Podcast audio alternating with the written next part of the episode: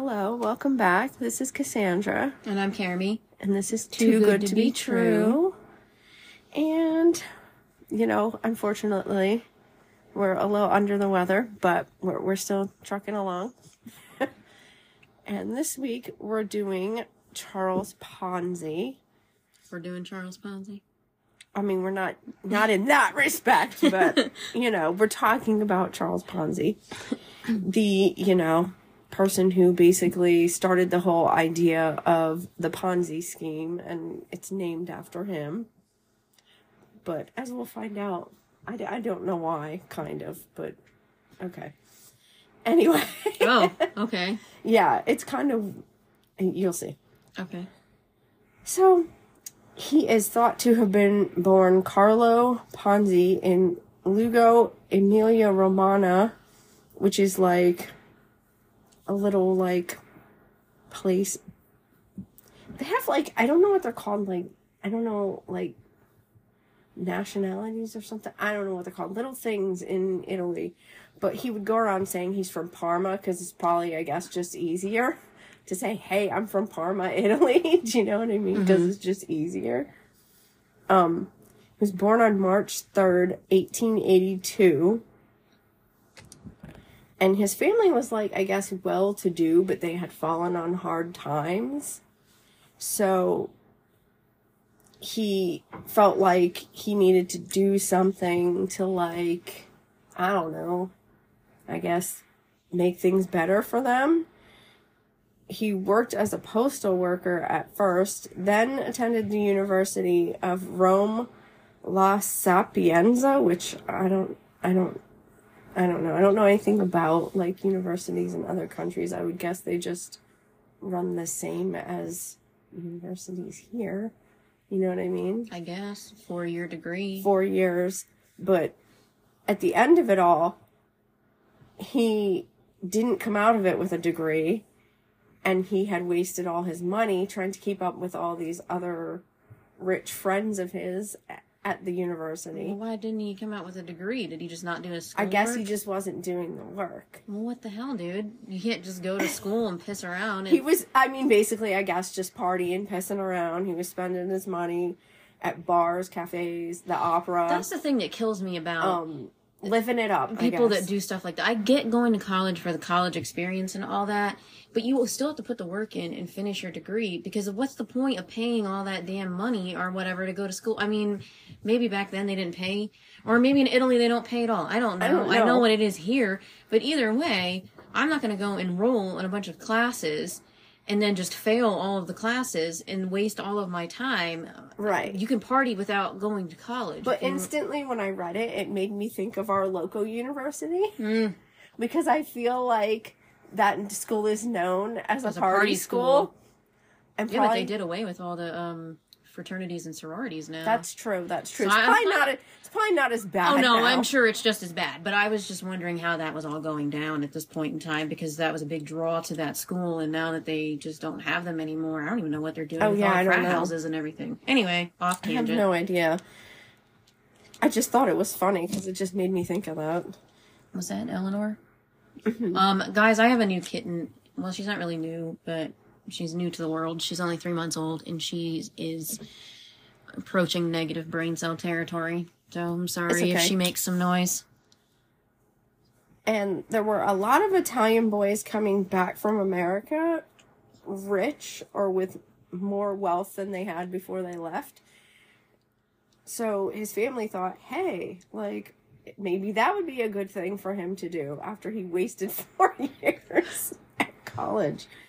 And so then he decided to go to America to reclaim their former status that they had, you know, prior when he arrived in the US, that was in November 15th of 1903, and he went to Boston. He traveled there on the SS Vancouver, and once again, wasted all his money.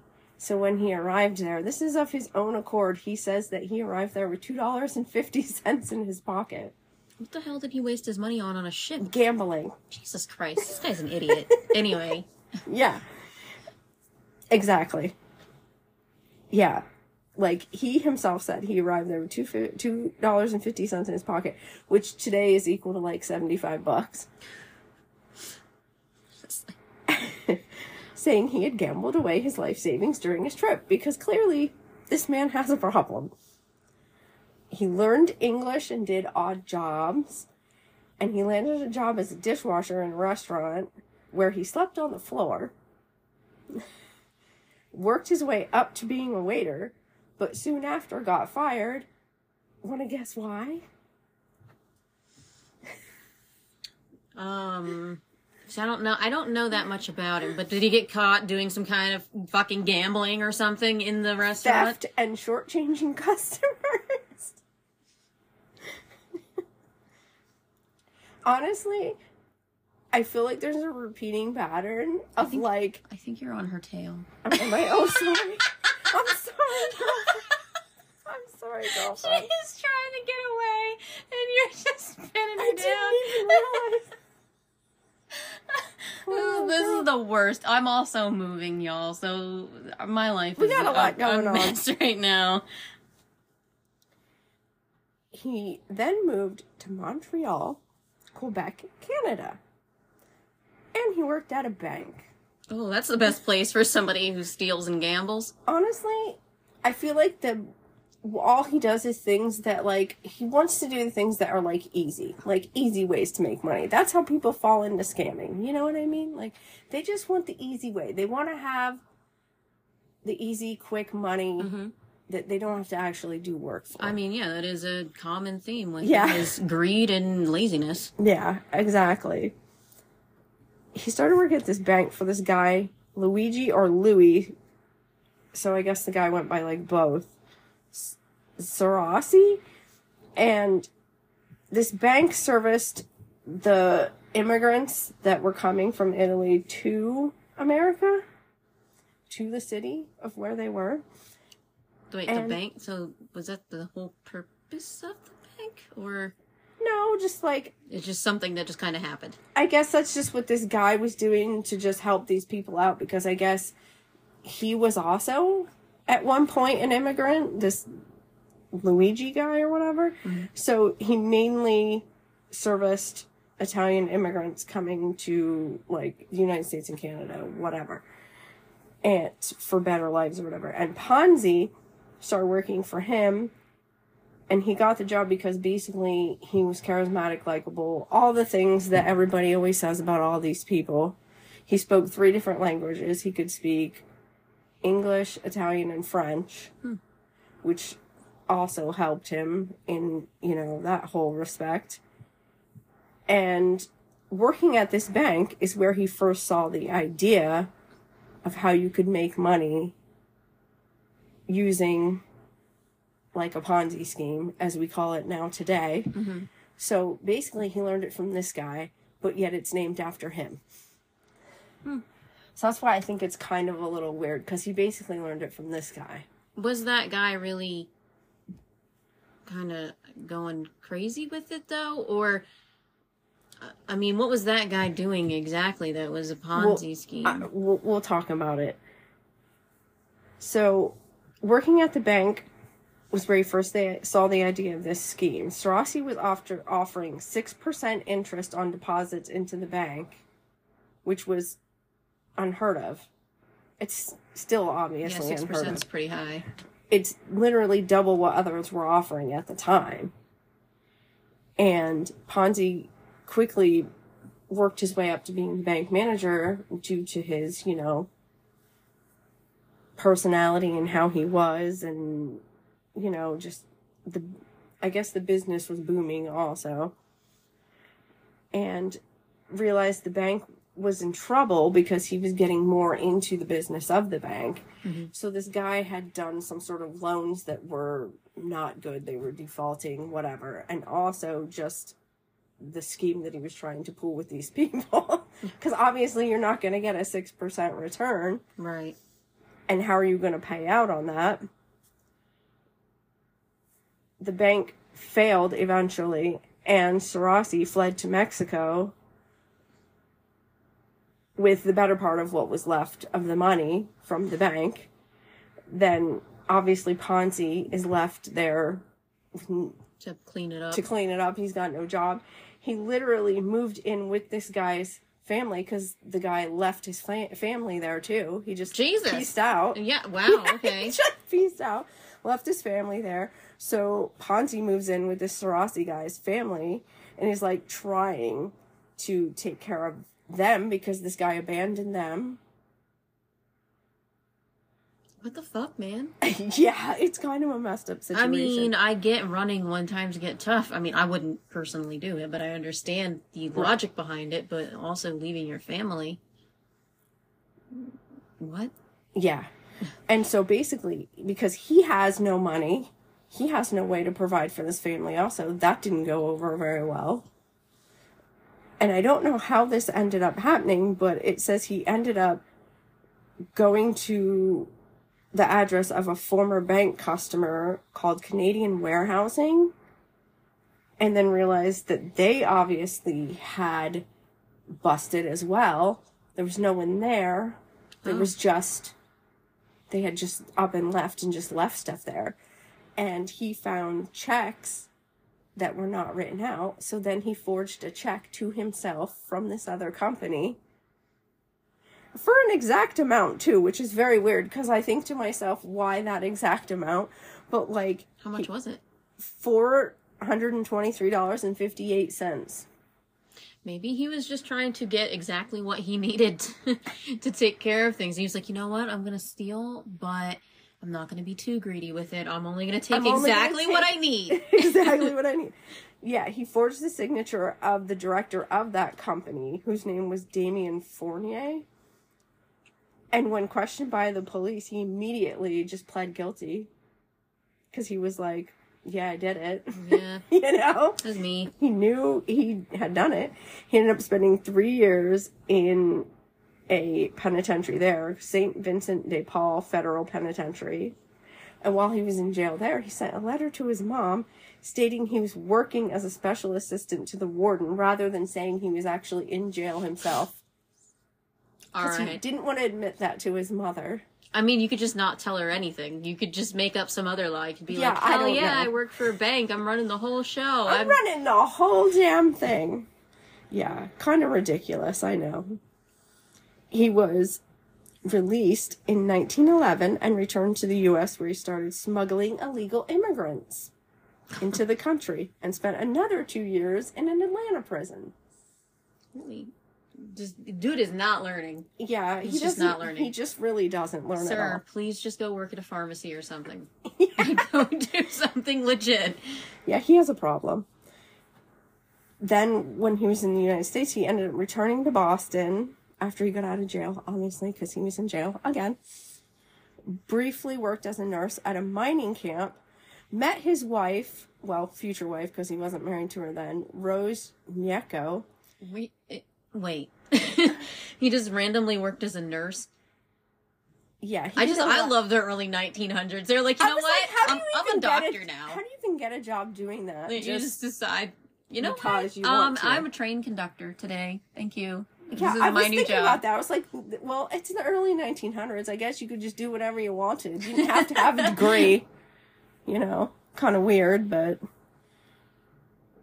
And she was a stenographer, which is like basically writing in shorthand. Mm-hmm. They're like a kind of like a data entry Like situation, thing. but yeah. they handwrite. but yeah, you write it, so it's Yeah. all like But um, my the women in my family used to do stuff like that. I Oh, remember really? coming across um shorthand books up in the up in the attic In of our old attic? house. That's yeah, I'd come across like a shorthand like training manual for how to do the little doos and make different words and letters and stuff in shorthand. That's kind of cool. And they married in 1918. He worked many odd jobs, including trying to sell advertising to big businesses, but he couldn't gather any interest in that, so that failed. He also worked at his wife's family's fruit company, but that also failed. He just he didn't really do anything right that he was set himself out to do. you know No, and like some of it, it seems like he was trying to be legit in some ways. I mean, to work for the fruit thing, I can't see that being too sketchy. But Yeah. Obviously, no matter what this man is going to do, it's just not panning out for him. yeah, it kind of stinks for him because you know he just can't really get a grip of anything. This is where it kind of starts his whole idea on what we now know as the Ponzi scheme. So, in the summer of 1919, while attempting to sell his stupid business ideas, I literally wrote it like that in my notes. This motherfucker. to contacts in Europe out of a small office in Boston, he got a letter back from a company in Spain asking about his advertising catalog that he was trying to, you know, advertise people and he was trying to sell that or whatever. And in the envelope was an international reply coupon or IRC, okay. which was like a big thing back then. Essentially, these postal reply coupons allowed a person in one country to pay for the postage of a reply from the other person in a different country. These IRCs were priced at the cost of postage in the country they were purchased in, but then could be exchanged for postage stamps or whatever to cover the cost of postage in whatever country the other person was in. Sounds really complicated and It does sound like a pain in the complicated. ass. So why he would get himself involved in something like that, I don't know because it is. and so essentially a profit could be made if these values were different in your favor. Mm-hmm. Do you know what I mean? Because Yeah, and I have no idea what conversion was back then. Yeah, I don't know. But as it turns out, the price was substantially lower in Italy, so they could be bought cheaply there and exchanged in the US for stamps of higher value. Then he would just sell them to someone else. Interesting. Yeah, it, it the whole thing is kind of ridiculous, honestly. Yeah, it sounds like a lot of work, and he could probably just go work at a grocery he store. He could go do something so much easily or I don't know what I'm saying. I don't know what I'm saying. easilier. I literally we're, we're done. We're brain dead. I don't know what I'm saying. I have I don't know. It's, I'm COVID brain fog. And I'm distracted by the cat and the damn lamb chop toy. this is going to be a fun episode, y'all. he claimed the net profit on these transactions was in excess of 400% after expenses and exchange rates, which is kind of impossible. yeah, truly. that's kind of a, lo- a lot. La la la la. a lot. oh my god. Let's just call it. We're done. We're done. So essentially, this was a form of arbitrage, which is profiting by buying an asset at a lower price in one market and immediately selling it in a market where the price is higher. This was and is legal. Yeah, well, in theory, it makes sense and it sounds good, but the So odds of you that- being able to do it consistently that enough part to of really Is legal. So it just it just baffles me though that he just thought this was a good idea because it just seems like a lot of work. Ponzi then set out to reap the benefits of what he saw as a weakness in the system by selling these IRCs for his own personal gain. Truly, he th- he. It's funny because I feel like in some of the things that I read, he was saying like he just wanted to help people out, but like bullshit because, as we'll see, he ends up being pretty wealthy I was gonna and say, buying himself fancy things. sounds things. more like he wants to help himself out and he is just latching on to whatever stupid idea he can find that's going to make him a quick that's going to make him a quick buck. He tried to borrow money from several banks, including Hanover Trust Company, so he could set his scheme into motion on a much larger scale. but he was turned down by all of these banks. Mhm. So he decided to set up a stock company in order to raise the money. He started with several friends saying he would double their investment in 90 days. Then he later upped that to 50% interest in 45 days. or only three months in order to double your investments. So he went from saying he could double your investments in 90 days to being able to double it in 45 days. It's like a month and a half. It's kind of insane. This is when he started his company, Securities Exchange Company, in January 1920. And he did just that in order to promote the scheme that he thought up in his little brain. In one in one month, in just one month, he had 18 investors that totaled $1,800. So that was $100 each per investor. hmm And that was a lot for back then. And for and when you, uh, that's literally what I was telling Jay because I was talking about it before we came to film this. I was like, it, when you think about all, I'm gonna go through all the money of this. When you think about it, at that time, that's insane. yeah. You just wait. So, like I said, 18 investors, $100 each, which was $1,800. He paid these initial investors back quickly with money from newer investors, Okay. which we know now is what we call a Ponzi mm, scheme. Right. You pay your investors by getting new investors and you just use their money to pay the old people and you know it just keeps going and going and going fun times he set up a larger office hired agents to work for him paid them on commission like Commission for what? substantial commissions for bringing in new investors Oh. Sounding a little pyramid schemey.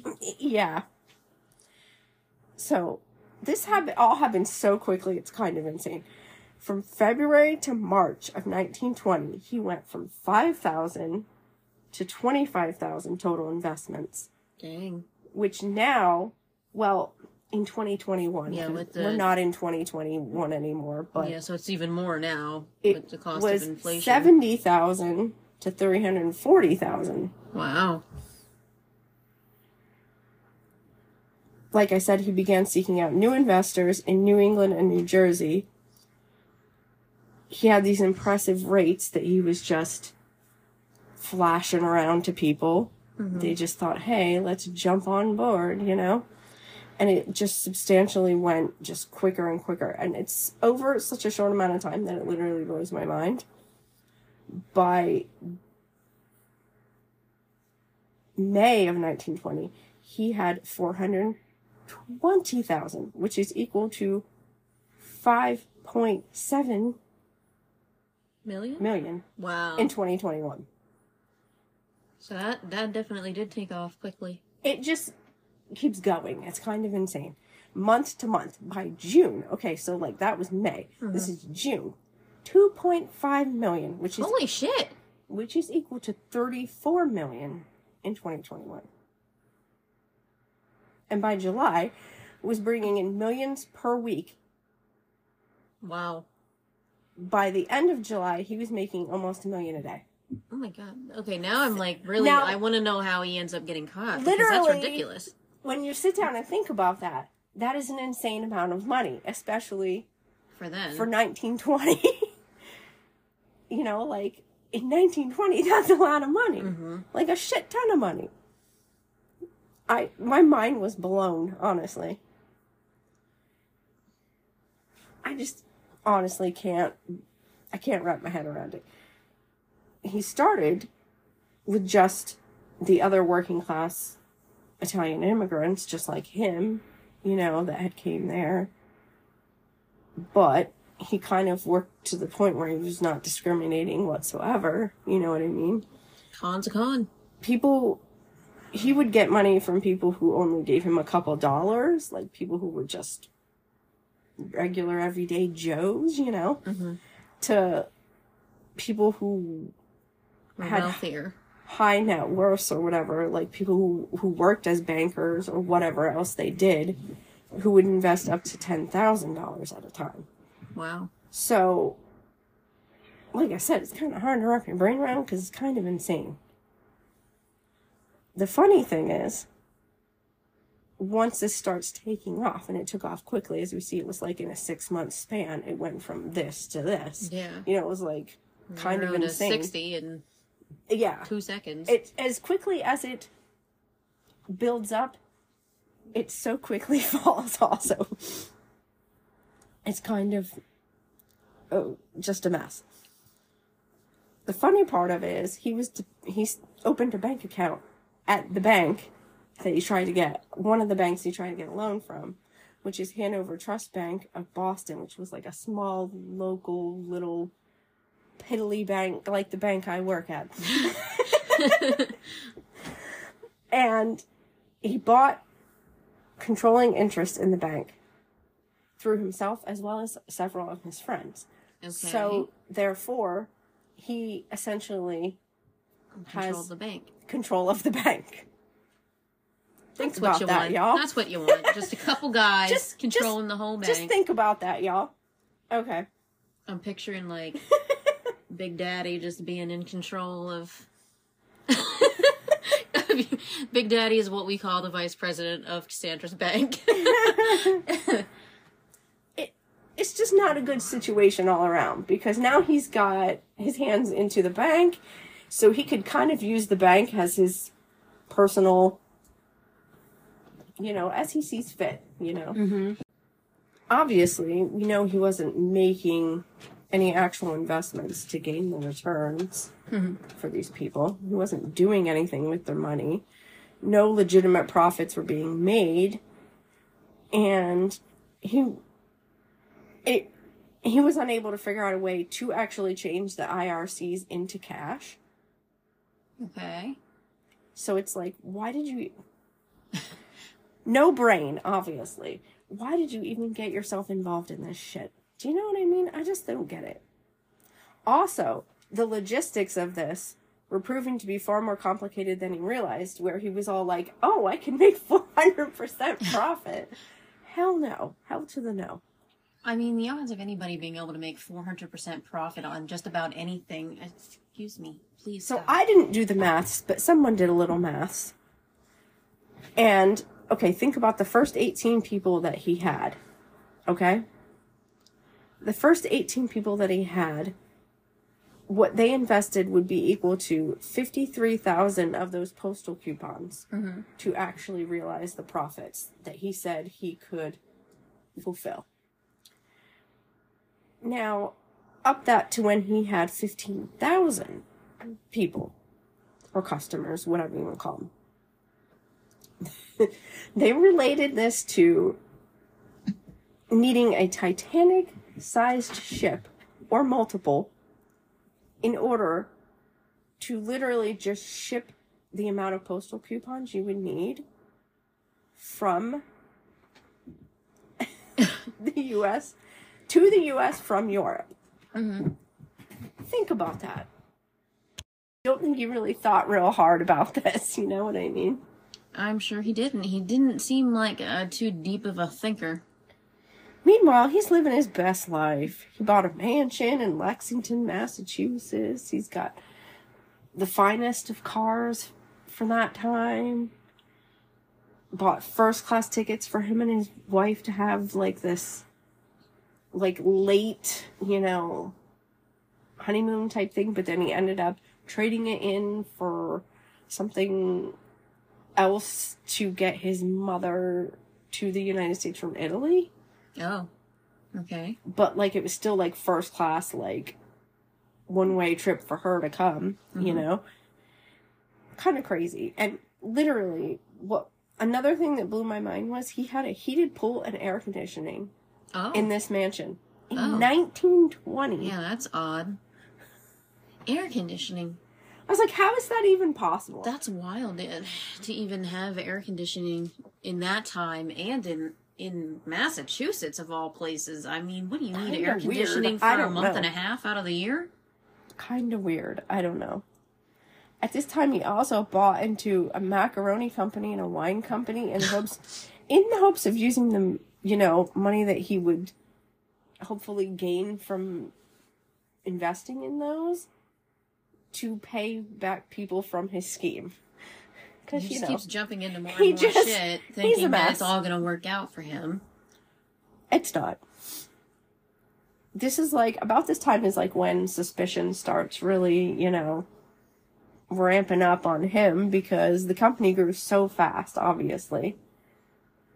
And it's just like people were just like, how do you get such high returns in such a short amount of time? Obviously, Right. just like Bernie Madoff, which is like later in the future, you know, but whatever.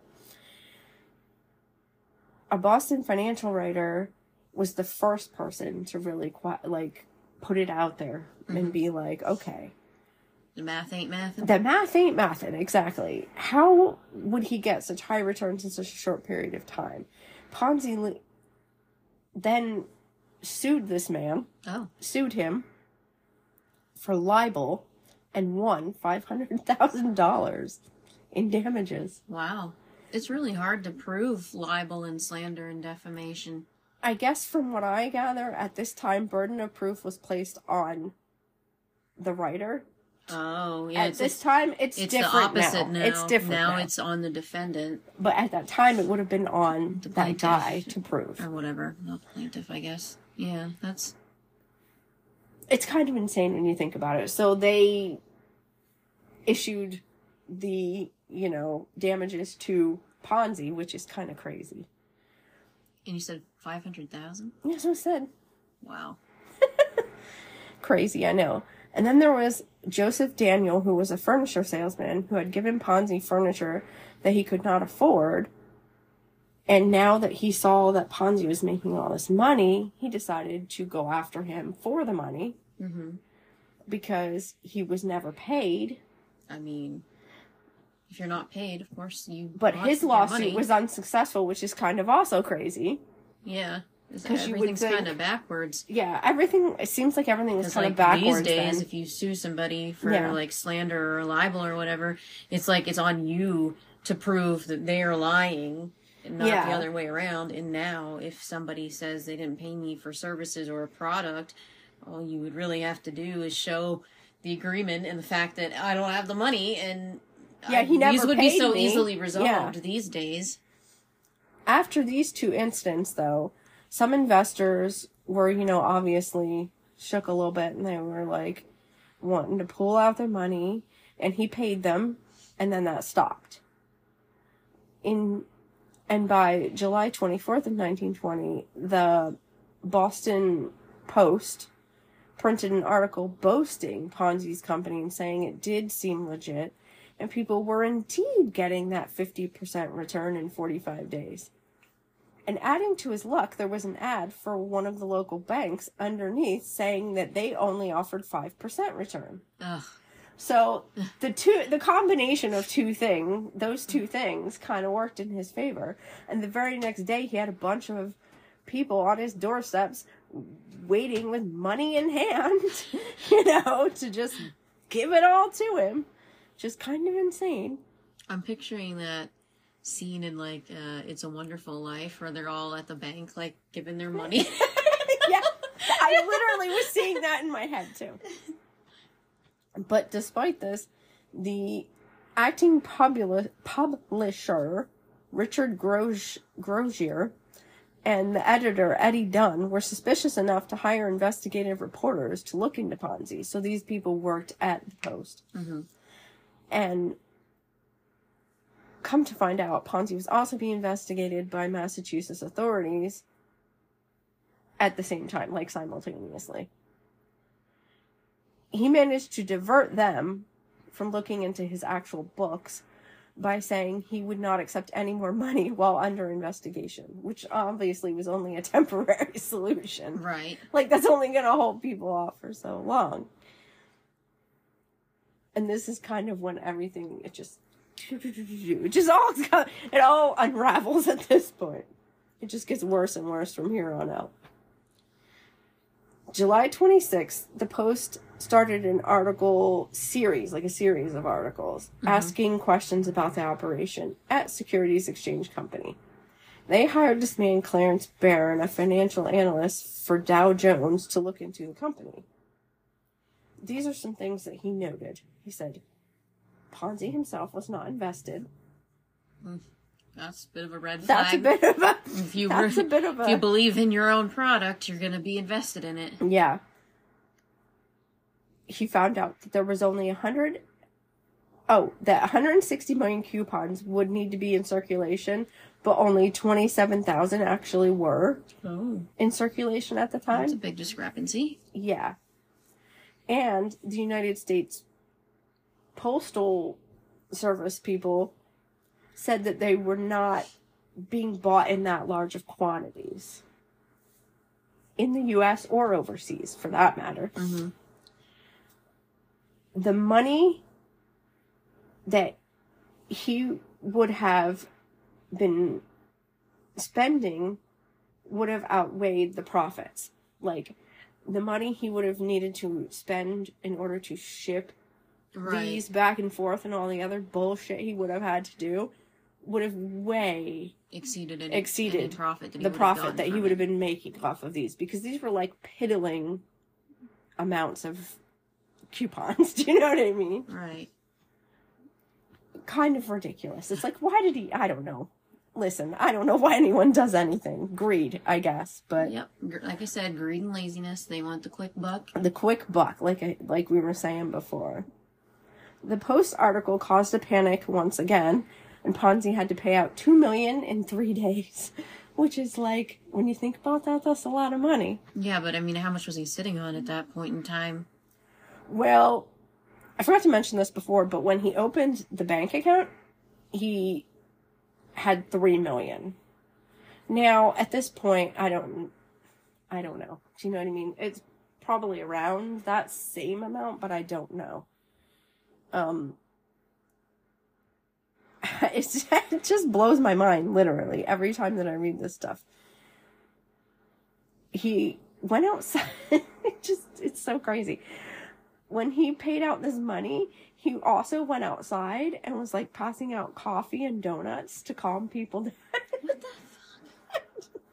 I literally, I, I can't make this Sorry I ripped you off. Here's coffee and a donut. He was passing out coffee and donuts to calm people down and keep them invested, like to kind of sway them. Like, Wow. oh, look at me, I'm such a nice guy. Here's some coffee and donuts.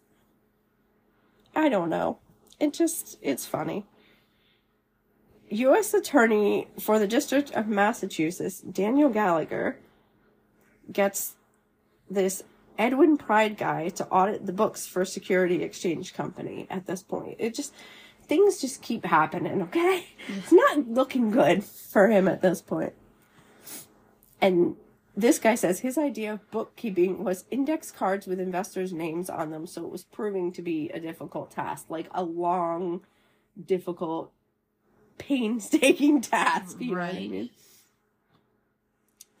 Also, William McMasters is hired as a publicist by Ponzi, but this guy is suspicious of his activities and described him as a financial idiot who did not know how to add.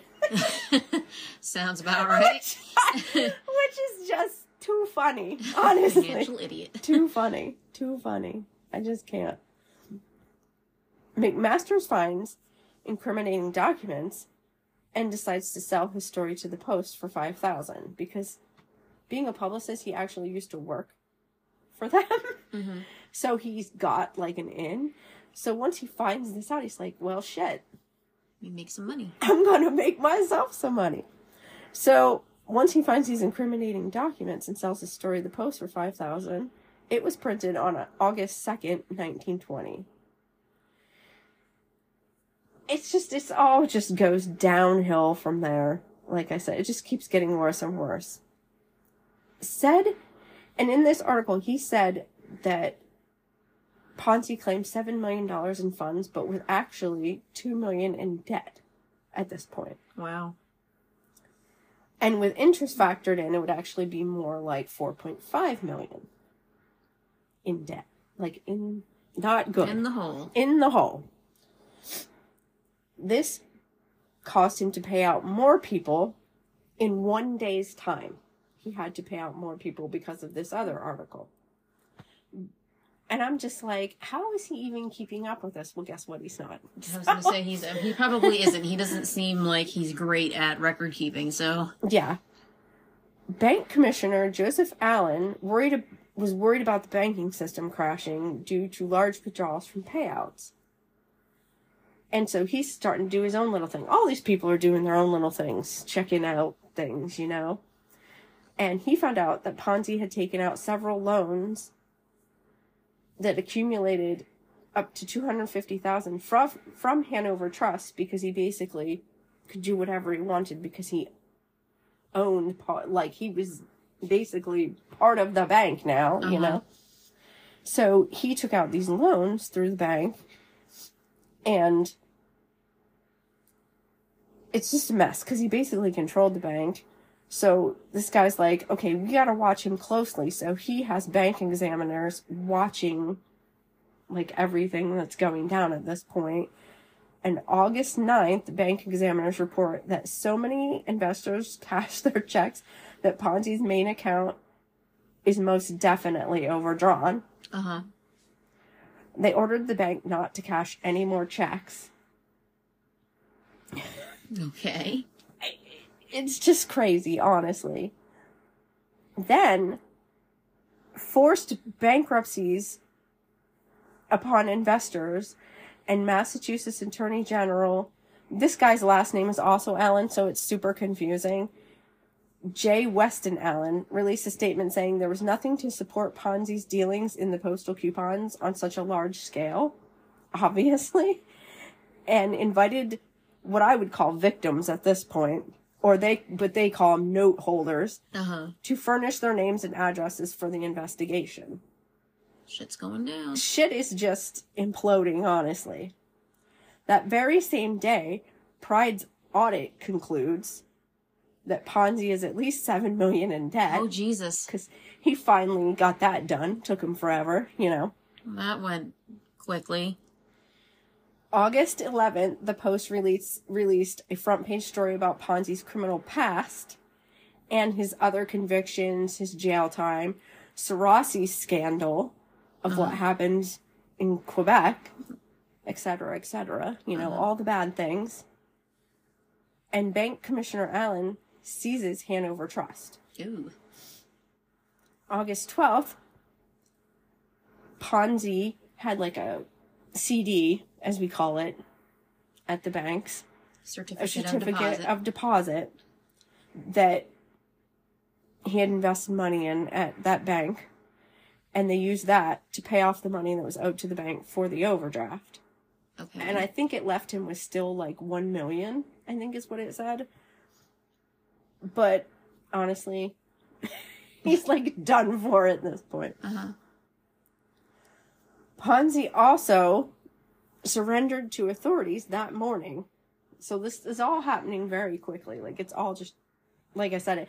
When I'm when I was like reading it, I was like, this is just like Just rapid. as as rapidly as it started, it just began to unravel. He was charged with mail fraud and released on $25,000 bail, but immediately rearrested on state charges of larceny. All right. He then posted a 10,000 bond for that. But after that post was released, um, after the post, as in the newspaper, Uh huh. released their information on the audit, they decided no, they're not having any of that. They were going to seek, they would seek additional charges or seek a higher bail enough to ensure that he wasn't going anywhere. hmm Because they were like not playing around at this point. They're like, we can't risk him just up and leaving. Right. So, from there, Ponzi is charged with 86 counts of mail fraud and faced life imprisonment. Damn. Yeah. At the urging of his wife, Ponzi pled guilty on November 1st, 1920, to a single count. Judge Clarence Hale said, Here was a man with all the duties of seeking large money. He concocted a scheme which, on his counsel's admission, did defraud men and women. It will not do to have the world understand that such a scheme as that can be carried out without receiving substantial punishment. And so he was sentenced to five years in federal prison. Oh, so five. That's all you got. Was five. I mean, that's not bad for. There's more. Oh, okay. He was released after three and a half years and was almost immediately indicted on 22 state ch- charges of larceny, which apparently came to a surprise to, as a surprise to him because he thought that he had some sort of deal there that they were going to drop the state charges Oh. because he thought that that fell under double jeopardy, but it doesn't because he thought like I can't be tried for the same thing. You know what I mean? Mm-hmm. In like multiple types of ways or whatever. So in October of 1922, he was tried on the first 10 larceny larceny counts. I can't even talk right. Larceny. larceny larceny counts. But since he doesn't have money, he like literally serves as his own attorney because you know this guy's a fucking idiot. he's a fucking mess. It's weird because he actually like because he's such a persuasive speaker and stuff. He actually was acquitted by the jury on all of those charges. The ten, the first ten. I want to live in this guy's world. Clearly, he's like good at speaking to people. I don't know. He's just master manipulator like all these people. You know what I mean? He was tried a second time on five of the remaining charges, and the jury was deadlocked. Then a third trial happens, and he was sentenced to an additional seven to nine years in prison. Okay. Who I knew, Mean, at you least know? something happened finally. Yeah, How how many of those years did he actually serve? But you know? we're gonna keep going here. It just keeps going. There were efforts to have him deported as an undesirable alien in 1922, but that doesn't happen. In September 1925, he was released on bail as he appealed the state conviction, Mhm. and he fled. Because, you know, as one does, Why not? to Jacksonville, Florida. What? What? Yeah. If you're gonna flee, shouldn't you leave the country altogether? And he tries to do a whole nother bullshit scam type thing where he offered investors tiny tracts of land and promised 200% return in 60 days. What what is up with him in these returns and, this- idiot. and giving specific time frames? I don't know. He's an idiot. I don't know. It was a scam, obviously, that sold swampland. It, so people can't live on swampland. he was indicted and found guilty on the security charges, and the judge sentenced him to a year in Florida State Prison. He appealed this conviction and was freed after posting a $1,500 bond. It's like he just just keeps going, you know? Honestly, that's the one.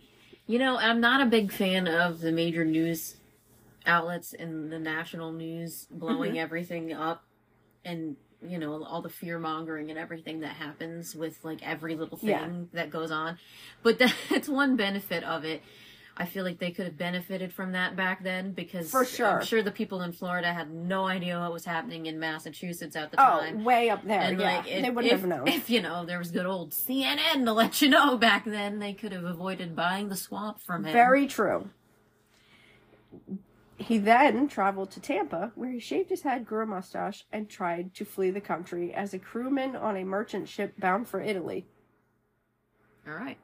Yeah. However, his identity is revealed to a shipmate, and word spread, you know, as it would. And they followed the ship to its last American port in, I think it says New Orleans, and he he gets arrested once again. He just, you know, he continues to keep getting arrested, and he kind of plead for deport deportation because I guess he would rather that than be arrested again. But no, he was sent back to Massachusetts to serve out his prison term. And so he served seven more years in prison. In the meantime, I wonder what he was telling his mom then. no, I didn't even think about that. But it's like, the warden. you know what? I worked my way up, and now I'm the warden. I don't know. It's it's just so crazy. He was then released in 1934. With the release came an immediate order to have him deported to Italy. So he finally We finally get getting rid what he wants, you know? However, on July 13th, the Massachusetts governor Joseph, Joseph Ely turned the appeal down. So, oh well. His character, I just like how this stuff is just worded. They talk about how he, he basically he's getting old. They say his charm, charisma, Charisma. charisma, whatever is fading, whatever. So people are like, eh. It's getting old and ugly. nope, I'm not listening. I'm not having this shit anymore. this old creepy guy. I don't want it. No, no, thank you. On October 7th, he was officially deported. His wife stayed in the U.S. and they divorced in 1937. She had not wanted to leave Boston, and he was in obviously no way to. Su- he was not in a position to support her. So, Really? He couldn't mail her a bunch of coupons? Mean, yeah, he couldn't mail her a bunch of coupons. oh my god! So then, once in Italy, he's jumping from fucking scheme to scheme, trying to do some fucking shady shit again. He eventually got a job in Brazil. Oh.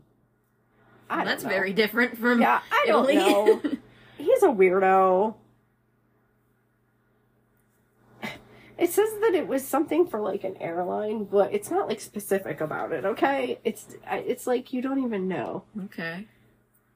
And then I guess like during World War II, the airline's operation was shut down. So he then was kind of like out of job, didn't have anything to do. So good for him, you know? and in conclusion, basically, he just spent the last years of his lives in his life in poverty, working occasionally as a translator, which he I didn't mention it, but he had done it on and off through his whole whatever he worked as a Maybe tra- he should have just when stuck he, with that. He should have just stuck with that, truly. He worked as a translator on and off for people, like here and there. But, like, obviously, he had big dreams and he thought he was going to do some bullshit with these coupons. I don't know what the fuck he was thinking, truly. His health deteriorated, and in 1941, a heart attack left him weakened. His eyesight began to fail, and by 1948, he was almost completely blind. Then, a brain hemorrhage paralyzed his left leg and arm, and he died in a hospital in Rio de Janeiro Mm. on January 18th, 1949. All right. Well, that was a very eventful life he lived. I mean, honestly, kind of crazy when you think about it. Honestly, it was. I don't know. It was crazy. And this motherfucker still thinks, like, he literally, I guess, like, he had, like, a friend that, like, he talked to. And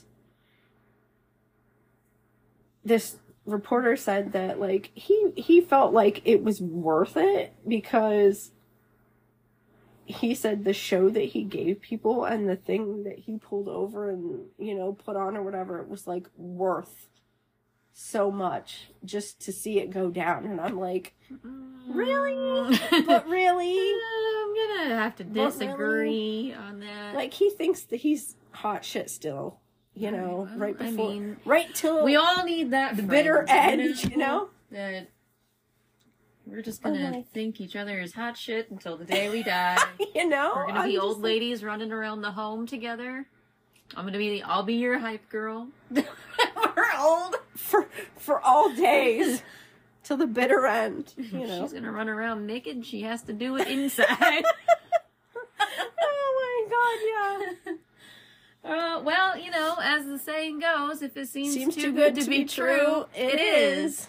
And if you want to find us on socials, God love you. We're on Facebook. if if you're still listening to us after this train wreck We're on Facebook at Too Good to Be True Podcast, Instagram and TikTok, Too Good to Be True Pod. If you want to send us an email and tell us we're idiots who can't pronounce larceny.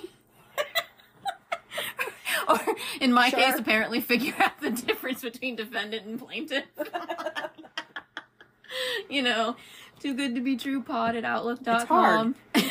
Words- are hard. Uh, we'll be back next week. Words are hard, thoughts are hard. At this point, everything is Everything, everything is sucks. Um, we'll be back next week, and we'll be back on our game. We won't be dying of the plague, and I won't. I'll have been moved, She'll and be moved. and life will be sorted out. We promise. Thanks. Bye. Bye.